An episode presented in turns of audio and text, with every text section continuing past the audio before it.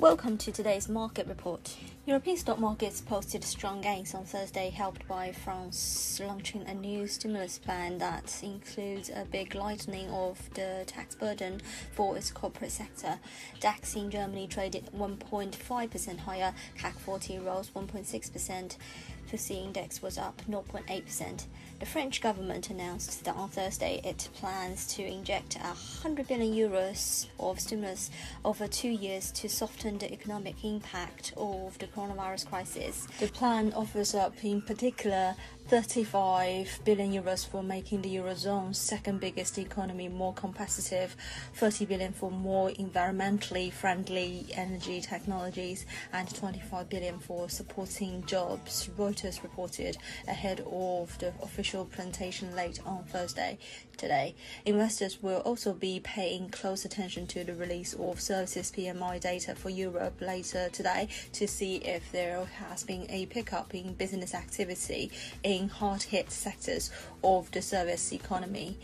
Early news from Spain wasn't encouraging, with the services sector there falling into contraction in August as attempts to host the, the vital summer tourist season led to a surge in coronavirus cases and renewed local lockdowns.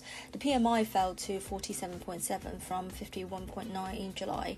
Early on Thursday, China's service sector activity grew for a fourth straight month in August, with the Caixin Services PMI index staying above the 50 mark even while dropping to 54 from 54.1 in July.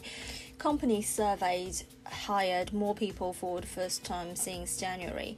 The news was less good in Japan, with the third largest economy in the world reporting an August services PMI of 45, below July's 45.4.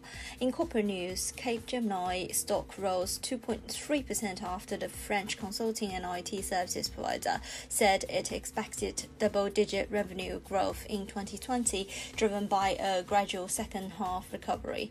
Staying in France, uh, Iliad uh, gained 0.6% after the telecommunications company reported rising first half net profit and revenue um, despite taking a hit from the coronavirus pandemic.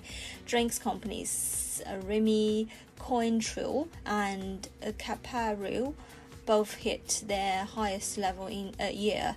Oil prices weakened on Thursday, continuing yesterday's sharp losses amid concerns about the demand for fuel, given a patchy U.S. economic recovery. US crude future traded 0.7% lower at $41.23 a barrel. Brent fell 1% to $43.99 a barrel.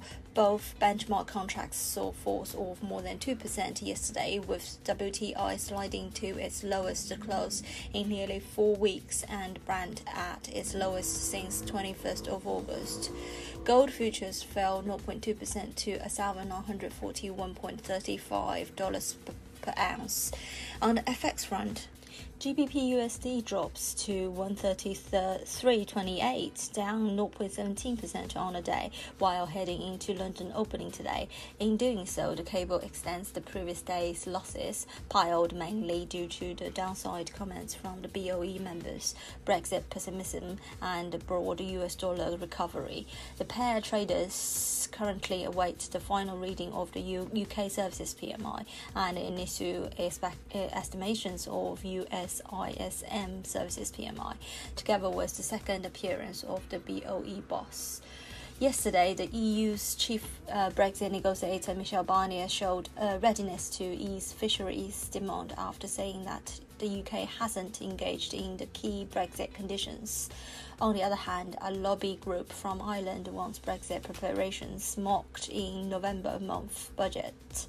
Although BOE Governor Andrew Bailey said that inflation expectations have been pretty stable, other board members like Deputy Governor Dave uh, Ramsden and others failed to keep up the optimism while showing readiness to ease if needed. Eurodollar extends the corrective downside to sub 118 levels. The selling bias remains unchanged around the single currency in the second half of the week. The dollar index was up 0.2% at 93.058, moving around 1% above the 28 month low. This is today's market news. Thanks for listening. We'll see you next time.